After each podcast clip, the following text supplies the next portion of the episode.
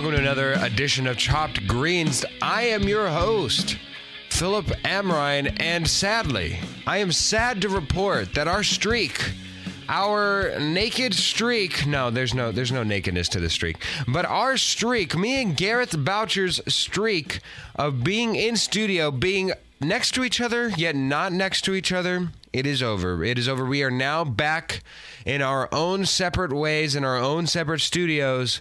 Gary, you come to me from across the way. How are you today, sir? I am having a jingle jingly great time today. I, Hey. I am sad that uh, I'm not just you know a few feet away from you, separated by glass, surrounded by bobbleheads. I can't see your your bright and shiny face up up close. It does. It Yes, does suck. I, yeah. I, I do like being there. Yes, it's such an aura, isn't it? It It's is. you just look around and there's always something new that you find. You're just oh wow, that is just delightful. That is just wonderful. But hey, now the the benefit, as many people are finding nowadays that are still blessed to have jobs, remote work. You get to just go and just slob on the couch after this if you so choose to. Or hey, since you're home, do whatever you want. Because you're home. Yes. That's what that's the advantage, Gary. That's what you get. I have That is your reward. fridge, you know, a few feet away. Um, I am in my pajama pants, but I could be. I, I might not be wearing any pants. I mean, I am, but you know, it's you're at home. Yeah, No, yeah, absolutely. I Show work a from home. little respect. You, you can do whatever you want. I mean, it's it's really great. Absolutely, Yeah. absolutely. And hey, I just like you said, just because you're in sweatpants, that actually is not a determining factor of whether you are with me or not. Sometimes you right. wore pajama pants. Yeah, absolutely. That's right. All right, you alluded to it. Let's get right to it. We watched this week on our Christmas endeavor. We watched a little Jingle Jangle, a Netflix original film released November 13, just in time for the holiday season. Jingle Jangle, a Christmas journey, coming in at a whopping two hours, two minutes. Long movie. It is a long movie starring fittest for fittest what Warwicker. No, Forest Whitaker. Surprising. Ke- Keegan Michael Key. Uh, Hugh Bonneville, Aniko uh, Noni Rose, Madalen Mills makes her her at least to my knowledge screen debut. Uh, what else? We got Phylicia Rashad. Uh, anybody else that I can see? Oh, of course, Ricky Martin. Ricky Martin plays a role in here. So we got a we got a weirdly studded cast here, and I'll be honest. I'll be honest, Gary. When I stumbled upon this film, I had no clue what I was getting myself into. I'd imagine you were much of the same. Yes. Yeah, so I didn't know that this movie existed, and I'm surprised. Be- maybe I'm just blind, but I feel like there would be like a lot of marketing for a movie like this. I mean, it's really well done. Budget's obviously pretty high. It's very effects heavy. Big actors. Um, the only reason I knew about it was because I actually told my nine year old sister. Nine years old, Jesus, she's twelve. Um, wow. I, I, I told my twelve year old sister I, I was watching a movie called Jingle Jangle, and she was like, "Oh, the movie about the," and then she told me like a very convoluted twelve-year-old version of the premise. But I didn't know it was a musical. I didn't really know what I was getting into, and within ten minutes, my expectations were shattered. You know, like three different times. Um, it, it, it's Oh, kind of nice yeah. to go in blind sometimes like that. Absolutely. This is a delightful movie to not to not have any knowledge or expectations to go in with because it, it's it, there are so many revelations not knowing anything coming into this film. You you come in not knowing one not knowing anything so then you're just enjoying it. And to be perfectly frank I thought it was just an inclusive film at first. That was just going to be a Christmas film that was all about inclusivity, and it was that. It, it certainly was that. Yeah. But then we we go to the next section and we transcend that it's a musical. I had no idea going into this film it was a musical. That's what really got And me. They started they they broke it into song, and I was like, wait a second. And then because the when I see Forest Whitaker, Yeah. yeah, when I see Forest Whitaker as like the star thing, I don't I don't associate Forest Whitaker with musicals. So all of a sudden they start singing. I was like, no, okay. And then we and then not only that, we go to the next film and or the next part, and like and. And it's good. It's good music. I, I was quite happy with the entire production value of this film, and and man, does it deliver on so many levels. So okay, so we so we find out we sing, well, we find out that the music the music is bopping. It is a banger, and uh, to add to the rest, uh, it, it's actually it's quite good on costuming. It's it's a weird. Oh, yeah. I, I I think I feel like we don't uh, go enough on production elements in in these in these podcasts. So I, I do want to set aside the the the costumes are appropriate for this genre that I, I find hard to actually describe. I'd say steampunk meets Christmas meets a Christmas Carol.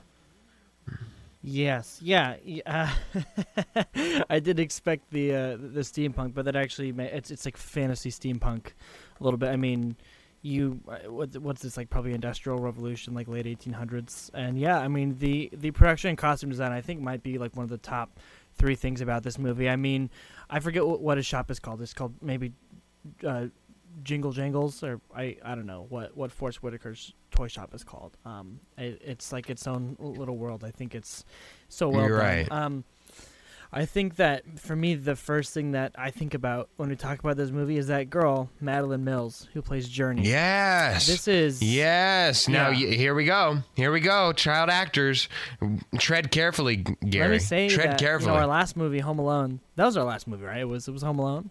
It was. It was indeed. This is like a Macaulay Culkin level, not maybe performance, you know, as iconic, but in terms of like her holding together the movie and being really infectious, I got those same vibes. I mean, her her face is just adorable. She's act, she's not like really overacting at all. She plays really well off of Forest Whitaker, I feel like, and uh, she, every scene she's in, she is. I mean, she commands your attention. She's fantastic. I mean, this girl's gonna have a great career. I hope because she was Gary? a revelation. Gary, What you got for I me? have a, I have a confession. you didn't like it. I, I really enjoyed her performance. Oh yes. It, it it was really really good, Gary, and I I'll be damned if I did not want to like it.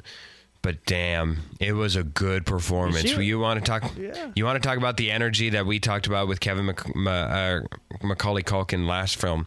This girl has it in spades. Yeah. Her voice was great. She had her own Anastasia moment later in the film, Yeah. totally earning it. And dang, I mean, again, let's let's let's be fair to at least let me offer a small smidgen of of probably perspective here. It is a fantastical story, so enthusiasm and unbridled joy are called for, and she delivers in spades. She she is abs. So I mean, it's appropriate for the film. My goodness, is she not perfect? However, to juxtapose that, the the other kid, I was I, I- as good as she was. I was quite annoyed by him time and time again. I, I don't know Plays um, Edison. Edison. Edison. Um, He was. I love the names. He was like I- the the Gimli. I mean, one note. He could have been more, but he was funny. Um, you know, he he was fine. But I Ah, mean, no, he, he's I- nothing. He's nothing. it was so to her. cheap. I mean, It he was so cheap. But, I mean, if you want to put it in perspective, like a a really good child actor would probably put in his performance. This girl that he was with, it's a little unfair because like the level that she was operating on, I thought was really, really good. Yeah, I. she was as star-studded as she felt. She felt incredibly appropriate with the rest of the mainstream actors that Yeah, I was gonna say, that did you put her in a room with, with Forest Whitaker or or Keegan Michael Key, and she's doing just fine? I mean, no hiccups at all. I was like, dang, these are some heavyweights that she's going toe to toe with here. Oh, absolutely. She totally fit within her own self, and she has a, a smile that is just energetic. I could not sing her praises enough. Truly, truly. If, if nothing else, her presence in this film makes it worth worth watching in both singing and, of course, acting. Um, but let let us move on to Forest Whitaker. I was incredibly surprised by his singing. It, it- his uh, his performance in, in the song, I, I've got to look it up here. It's uh, "Make It Work." Was was making me work. It was a great bob. It had a great beat, and and his part was so good. It, I oh I, I, of course, his acting was was brought. He had an incre- he had an uh, an incredibly good Scrooge-like performance in its own twisted way. But hey, I, it, it was appropriate for the for the genre for the for the theme of the film, and uh, and he's saying I I was incredibly uh, uh, receptive to his entire performance, Gary. Yeah, I uh, when he opened his mouth to sing, I, I, because you know he doesn't sing in, in the first scene that he's in. That's a song. He, No, he just no. kind of speaks and acts awkward, right? And I was like, okay, so Forest is gonna have to have a song, and you know it's it's one of those situations where you, you can probably speak to this more being more of a musical theater person than I, but there's always one character or one person in a cast who really can't sing, and so you have to write them a song where you know th- they can do it just fine with like their six out of ten voice and his song did that for him. I mean and of course his acting is just off the charts as always no matter what he does. I th- I, I thought he was a little um not weird. I mean he's just interesting. You know he he he he makes choices that i feel like a lot of other older male actors wouldn't make. I mean it, it's it's it's it's fun to watch. Um it's not bad by any means. It's pretty good but uh, just a little bit different if that makes any sense No, no, he he had an awkward. Okay, so so if if this is an assembly to a Christmas Carol, because it kind of is. It's just an updated version, really. I mean, it kind of feels like that, um, but just with little nuances. Um, Yeah. But the biggest, you know, similarity, of course, is Forest Whitaker feels and fulfills the Scrooge role in this, and his his his rendition of it was was quite interesting, unique. Uh, it, it felt very introverted, uh, which was. Uh, was called for within the script, but at the same token, you definitely did see a progression and a and a, and a trans uh, you know transformation within his character arc to where he became this this buoyant and and very uh, jubilant person by the end, and but it did not start out that way. He was very awkward, um, but purposefully so. Uh, very awkward and very. I I, I want to say almost Rain Man esque. Is that is that respectful enough? Is that true, Gary? Yeah, I mean, obviously not on that level, but boiled No, down, no, yeah. I, especially, I think compared with the guy who they had playing him in the first, you know, 15 minutes of the movie when it's the prologue, um, who I thought was was pretty great. Um, Very good. uh, it was a little bit more, you know, theatery. Uh, you know, Forest Whitaker is definitely a film actor, like dialed in, like idiosyncratic. And that first guy is like, I have done musical theater, and I am um, an inventor. You know, Um, Absolutely. and so it, it feels a little bit weird when they go from that, like pretty by the numbers, like big theater actor type guy to like Forest Whitaker, like just you know making these crazy character choices. Obviously, you know, just coming from a completely different camp. Um, I, I guess it makes sense with the character because he kind of lost his mind, lost everything. Uh, I think that only in this instance does that work because it, he really feels like a way different person than the guy playing him. I mean, in the first 15 minutes. But I mean, obviously, in this movie, they cast Forest first. I would assume. Because he's a way bigger Oh, name, and then they have to go retroactively cast another guy who obviously they liked just fine. Um, and I thought he was great, but it, it is very different. And yeah, Forest's um, uh, it's he's he's like in his own head, you know, and you can see him making these choices, like whispering to himself and, and, and muttering and treating other characters really weirdly, and he's really playing up the uh, crazy uh, genius thing. Yeah. we would be remiss. We would be remiss, Gary, if we did not bring into the fold and our loving embrace Lisa Davina Phillip, otherwise known as Miss Johnston Miss- or Mrs. Johnston. Miss Johnston. You're right, absolutely, Miss Johnston. She was um Everything, I- and she was liked her. extra. Yeah, she was extra, but it was I mean, it, it was a welcome extra. You know what? She was, yes, she was a heartbeat. And I say that where there were moments where she was so extra that it took me out of it. But dang nabbit, I, she had moments that were just so dang funny and brought so much warmth to my, to my little Christmassy wreathed heart that I just totally enjoyed it. And and you know what? She created a character that was within her realm believable. I don't know that there were other like if somebody else had made such an extreme choice, it might not have worked, but because because she was making those choices as Miss Johnston, it, it worked. You know, it, it worked. And man, was she Also, just, just energetic, funny. And her song was I was good. gonna say she might have the best voice in the movie, like straight up best singing voice. Might have to give that mantle to her because, oh, she had a few riffs in there that just like gave me chills. Um, Absolutely, absolutely. And her backup singers, backup They really singers are were good. were. a- yeah, were phenomenal in this So, film. Way to go! it's it, it's so I, I always find it interesting when you know musical hybrid movies or whatever or musicals in general have characters who point out the fact that they're in a musical like Forest did, but only when it was you know Miss Johnston and, and her three backup singers.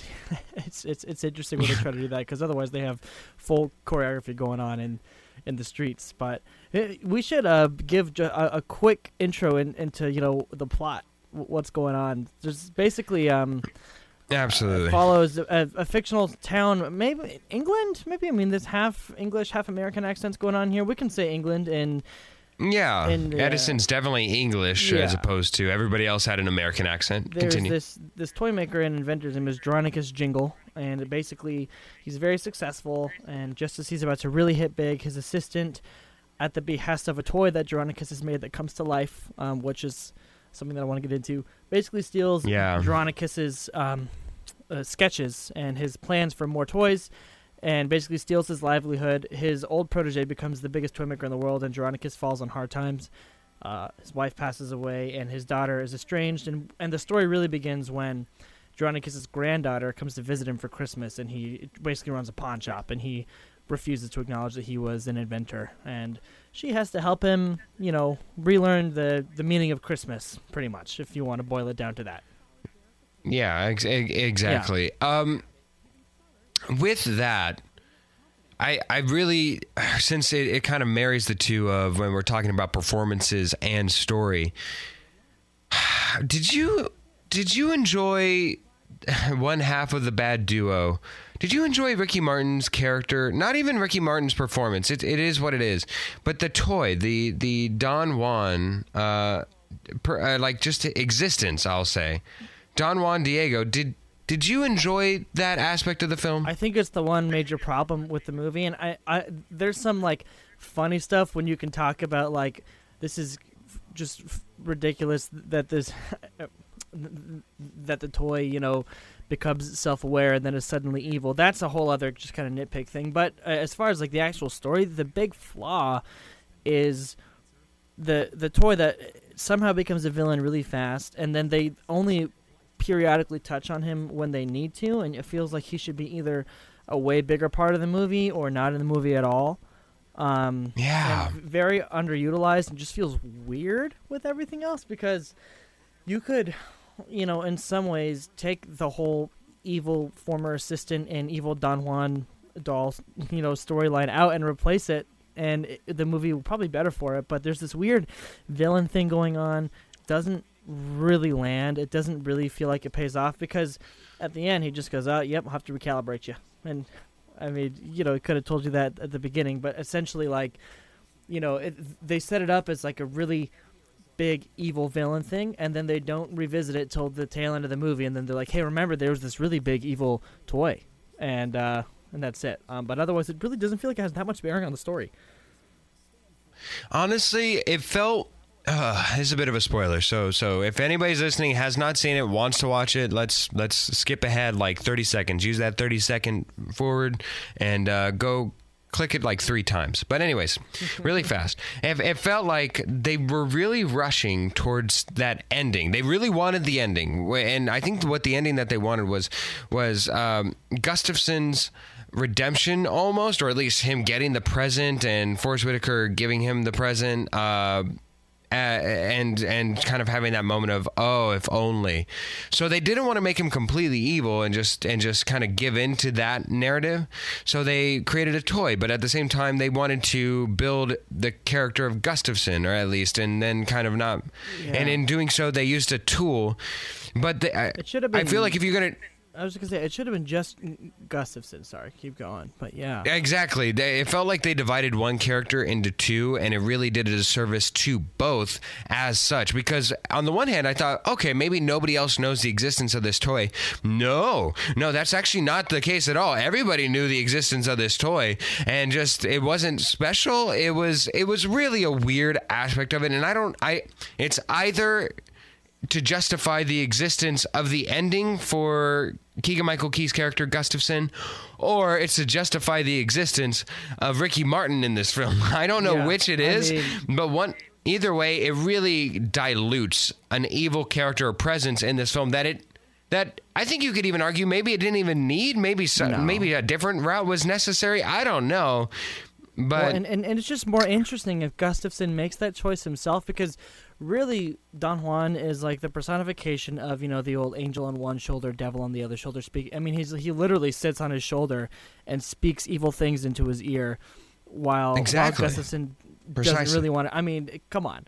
Um, and it, it's just, I mean, it's, it's also like a plot hole of like this guy spent his life making this elixir to make the toy come to life, and then as soon as he does, the toy is like like Chucky level evil. I mean, he ruins this guy's life and tries to take over, and it's it's also philosophically funny. I mean, he wakes up and he immediately is like, "I'm a toy, but I must be the only one." Like, you know how how Buzz Lightyear freaks out when he finds out that you know he's one of of a million other Buzz Lightyears. It's just weird. It just opens a can of worms that's never really touched on again, and then it's just unnecessary. And you know they could really play up Gustafson, and it, it cheapens his character when it's like the toy made me do it.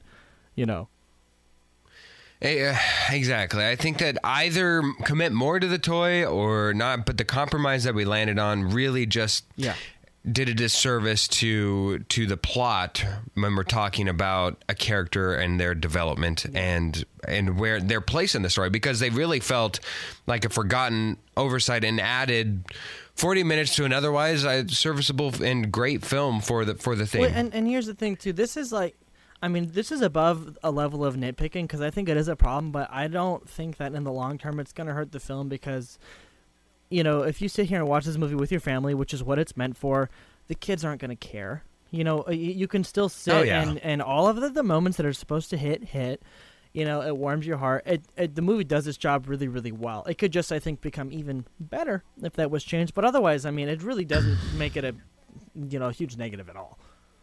Absolutely, absolutely. Um, yeah, I it, it was just it was weird to see that. Other than that, though, I mean, I loved the world creation. It was completely authentic all around. Uh, I completely bought everything, whether it be scenic design, whether it be costumes. Everything came together quite nice and created a, a believable, a believable place. Um, the snowball dance happened to be my favorite thing Yeah. that just was surprised me. It was absolutely not called for, but absolutely necessary. It was it was delightful. Made every tooth in my my my face grin. Uh, yes, I said every tooth. I meant it. And um, you know what? I. I, I love Journey's hair. I love the costumes. I really Yeah, those little cogs in her hair. I mean, that's just like I, I, that's Ah. just, just first thing I noticed is like, dude, who? I mean, whoever they hired for the just you know vision production design of the film, I mean, knocked it out of the park. I wouldn't be surprised if it was someone who's, you know, who Netflix poached, who's like a like Academy Award level, you know, visual art, artist. I mean, it was it was fantastic. Yeah, and I the only other note that I really have is that I I really enjoyed the toy animation. Um the the the use for the uh, The the, the narration. Yeah, the storybook great, that was open whenever they went to it, it was it was quite quite good and looked clean. It was it was it was really it was really nice. I I I have nothing else to really say. Gary, you anything else? Yeah, I got a few things. Um, I No, think abs- it- it- well, first of all, let me just give a shout out to you know the the world building in the, the dialogue. They, you know, when they talk about the square root of possibility and the cosine of belief, and you know, just hokey word stuff that just makes the movie really its own. I mean, I wish that they would play that up a little bit more. There's a few instances in the film where you know uh, Forest Whitaker and Journey, his granddaughter, are, are talking back and forth about you know this you know, science of Christmas miracles, and I, I dig it. It's really fun to watch with, with the captions on it. It's uh, it, it there's like a lot of alliteration and, and little things like that, but that that don't make sense at all, but are super super fun to hear. Um, I'm curious about your take on this, but this comes obviously off the coattails of Hamilton, and it is very clearly borrowing really heavily from what made Hamilton, especially the filmed version on Disney Plus, uh, so so so good, right?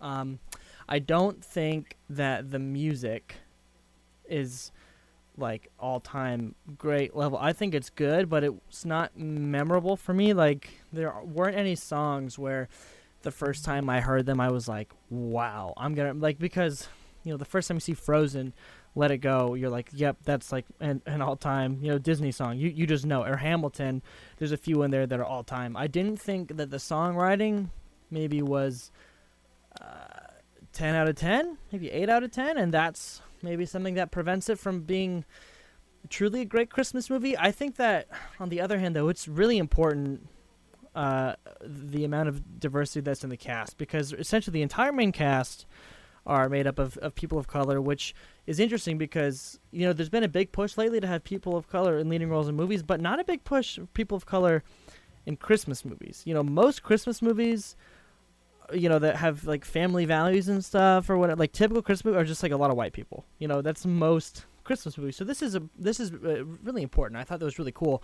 because i was like man i've seen like 30 christmas movies and they're all about white families like you, you know that's just it's just how it is because most of them are like from the 80s or 90s you know uh, home alone rich white family and, and a big house so this this movie is is important in that way but i don't know where it falls along how rewatchable it's going to be in 20 years because I'll still watch Home Alone. Oh, 20 in years. 20 years. You know, Home Alone's 30 years old. I don't know if this movie is there, and I if it had better music, I think it might be. But the music is just kind of, it's good, but I didn't think it was on that level. What do you think?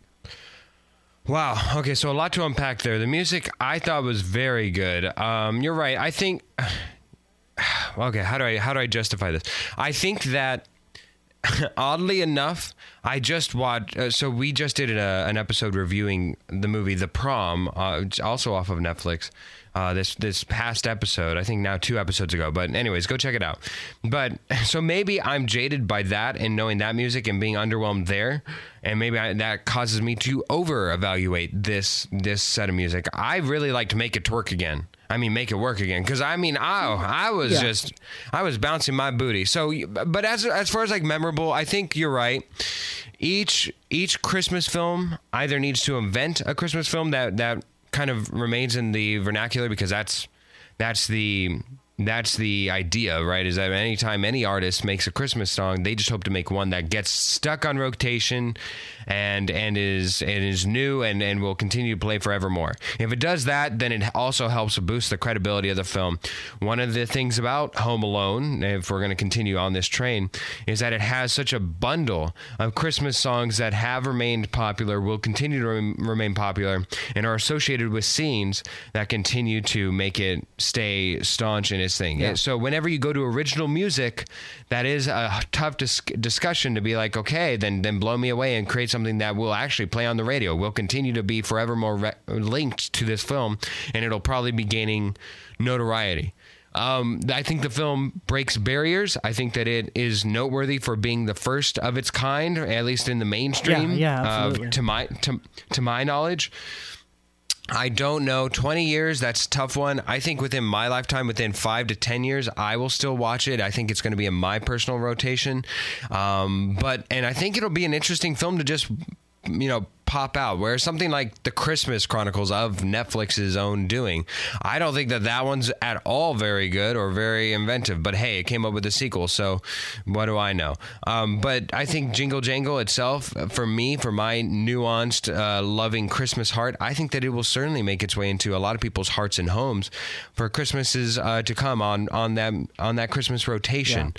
Um, but that's just my own personal thing. I think that it, uh, you're right. I, is it the best of its genre? No, but is it certainly at least memorable and and groundbreaking? Yeah, yeah. I, I, I would I would certainly classify it under that. There, there needs to be Um, more, you know, word of mouth or advert because I really didn't know about this movie at all. I mean, At and I all. feel like I'm aware At of a lot of stuff that's coming out, and I mean, obviously, outside of 2020, if this movie got a theatrical release, I think it would be pretty big. It would make at least probably two, three hundred million dollars because it's got the budget.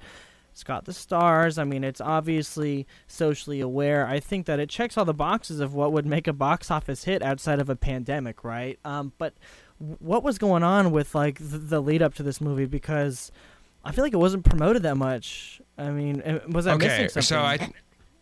I think so. We played before on Give Me Five, right? The the the on this date release date game, right? And so I think I think it's dual fold. I think we have two problems working in, in conjunction here that that kind of underwhelmed at least us, you and me, to get recognition for this film whenever we actually are aware of things. I think that there's two factors. One being it released on November 19th. And while that's not unusual for films to be for Christmas films in particular to release on, on in November, mid-November especially, I think that since we're working off of Netflix and that there's no commercials per se except for that first time that that you log in there's one film and unless you are on Twitter or you're on something and you're looking for new stuff to release you only get one shot to show hey this this just released. And so when it releases on November 19th I don't think it has that carry carry on that something like The Grinch came with a came with a a brand recognition yeah and you knew hey that's gonna it's gonna have legs it's going to it may not do well originally in november but it will it will carry on throughout the rest Well, of the of the of the month I mean, everybody watched Queen's Gambit. I mean, I didn't, but I didn't even know what that was. But and then I just found out. I mean, it spread like wildfire. It's like the most watched Netflix show ever now. I mean, they, that was a completely you know original idea, and I'm like, okay, so they obviously really pushed Queen's Gambit. I'm like, you guys could have, I feel like, done something more with this movie because the, the creator of this movie, I tip my hat to them. It really. I mean, ultimately, my, my thing about the movie is it captures the, the Christmas magic. I don't even know how to define that, but it captures the Christmas magic. 10 out of 10. So you guys need to go watch it. Netflix, what are you doing? You know, promote this. absolutely i think that that i think that that worked and then also it's um you know it's a christmas film i i honestly weirdly enough because it released on on netflix i think more people actually have the ability to be like oh come december i will be in the mood for Yeah. a Christmas film as opposed to going out to the theaters and going to see a Christmas film in November. It's it's a weird juxtaposition, but I think that, that that's what we're looking at on why you and me and and probably a large sect of Netflix's audience were unaware of this film. And again, it, you're you're absolutely right. It's a jewel. I can't recommend it enough. And that brings us to our ratings.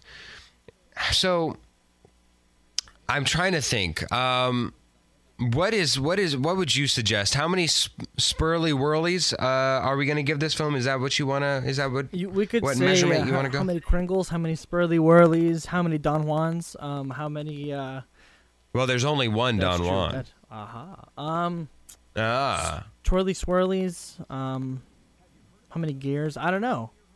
How do we want to do this? you I know like- what? You know, I- what? let's I- let's like do this. Swirly Twirlies. Yeah, swirly twirlies. Let's just let's stick to that. Gary, go ahead.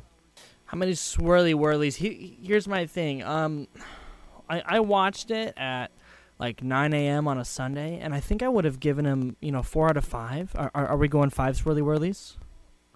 Yeah, yeah, five. So, yeah. At first I was like probably a four, but I think, and this is me being preemptive, but one day I will watch this movie at night with my family, you know, with the lights off, with some cocoa, some Christmas goodies, and I think that it is a five out of five experience in that sense. So I'm gonna give it five out of five swirly whirly, swirly twirlies. You heard it here first. First movie since uh, wow.